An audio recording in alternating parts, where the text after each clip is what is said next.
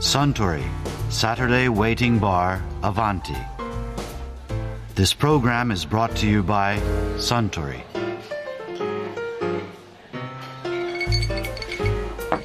お待たせしました。カンパリビアです。あありがとうああ美味しいああそうそうスタンこれどうぞ台湾のウーロン茶ですありがとうございます。いや台湾についての話を聞いていたら台湾のお茶を飲みたくなってしまって ついつい買いに行ってしまいましたよそうなんですか。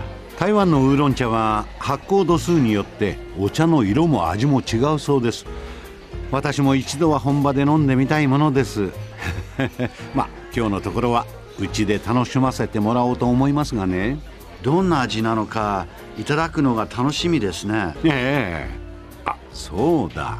お茶といえば女優の吹雪純さんが以前アバンティでこんなお話をされていましたね。吹雪さんもお茶が大好きだ。はい中国茶なんですか？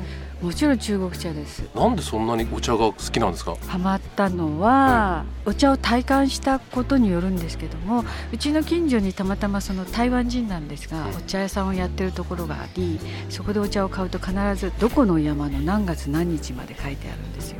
それはありえないことじゃないですか。問屋を通ってきたお茶では見れないことなんですよね。でなぜ？って聞いたら本人が買いに歩いてる。え農家に？ってはいって言うんですか？10年も中国を歩き回ってるっていうんでもうその旅はしないわけにいかないでしょ。私としてはもう参加。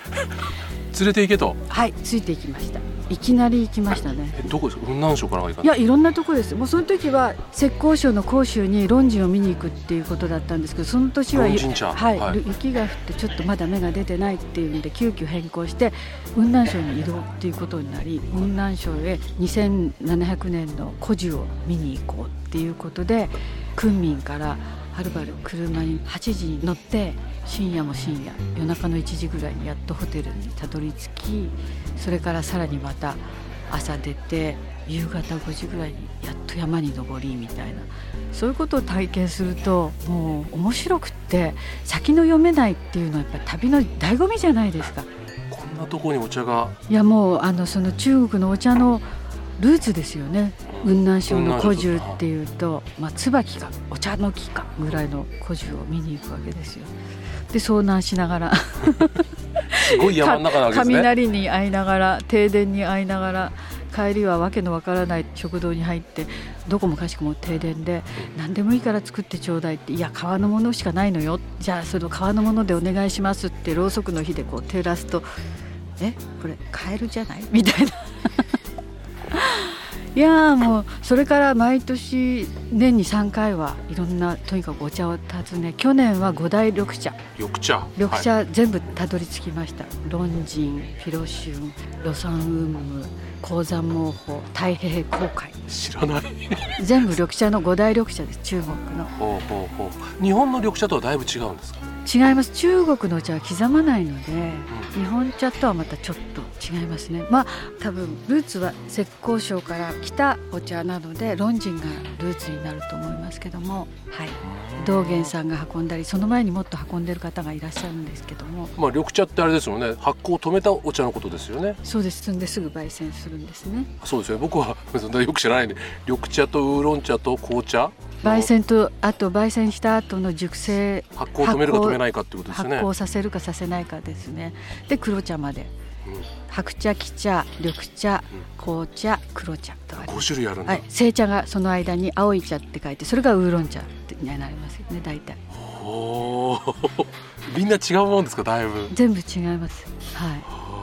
そんなにお茶粉ってどうするんですかっていう感じなんですけど。うーん。目的はないんですよね特にただいろんなお茶と出会うのでそれを制覇したいとは思ってますけどもう目的といったらそういうことかしら。あいろんな種類のお茶がある。はい。だからいずれは紅茶も見てみたいですよね、ん。だからインドとかセイロンとかあっちの方も見てみたいしとにかくそのお茶を巡る旅によって出会うものがいっぱいあって、はい。民族もそうですし食事もそうですし大体農家に泊まるとそこで自給自足でおばあちゃんがそこで作ってくれたり女性っ気のないところではお兄さんが作ってくれたりとかそこにある食材その保存食を使ったもてなしをしてくれたりとか。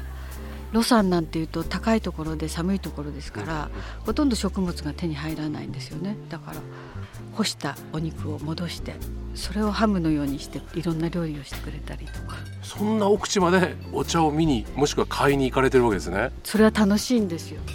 それはもうガイドがついてないので、うん。菅さんはあ菅さんというそのお茶屋さんですか？台湾人なんですけど、台湾人なので、日本語めんどくさいんですよ基本的に。だから私には何も教えてくれないの、あそこで中国語で喋ってるだけねそうそうそうそう。お茶の話はしてくれるんですが細かい説明なし。そこで私がいろいろイメージや妄想したり空想したり発想することがすごく楽しくて体験することも含めて。じゃあ一回のその中国旅行でどのぐらい期間っていうかそんな仕事仕事の間もう5日空くっていうと飛んでいくんですね。菅さんはだいたい3月から4月いっぱいまでほとんど行きっぱなし、うで、まあ、5月から台湾とか東方美人の、ねはい。運河を見に行ったりとか、い、ろいろあるんでで、まあ、7月はジャスミンがあるから浙江省行ってそういうブレンドを見に行ったりとかそのお茶っ葉の種類でいろいろ行くところは違うんですけどもその行ってる先に追っかけていくんです。で上海で待ち合わせとか、うん。どっか浙江省で待ち合わせとかって言ってやるんですけどね。雲南省で待ち合わせの時もありましたいいですねでも。楽しいですよ。本当楽しいから。うん。その場で飲むお茶ってまたたまら全ないでしょ。然違いますよ。摘んだまんまそのままお湯に注ぐ焙煎も何もせずに。香りだけを楽しむ。ハーブティーのような感じですかね。甘いお水になるんですよね。へえ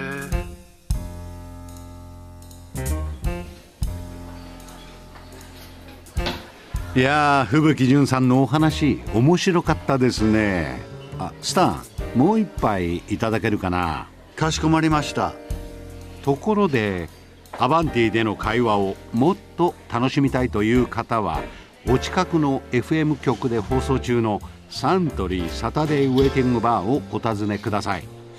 東京一の日常会話が盗み聞きできますよ。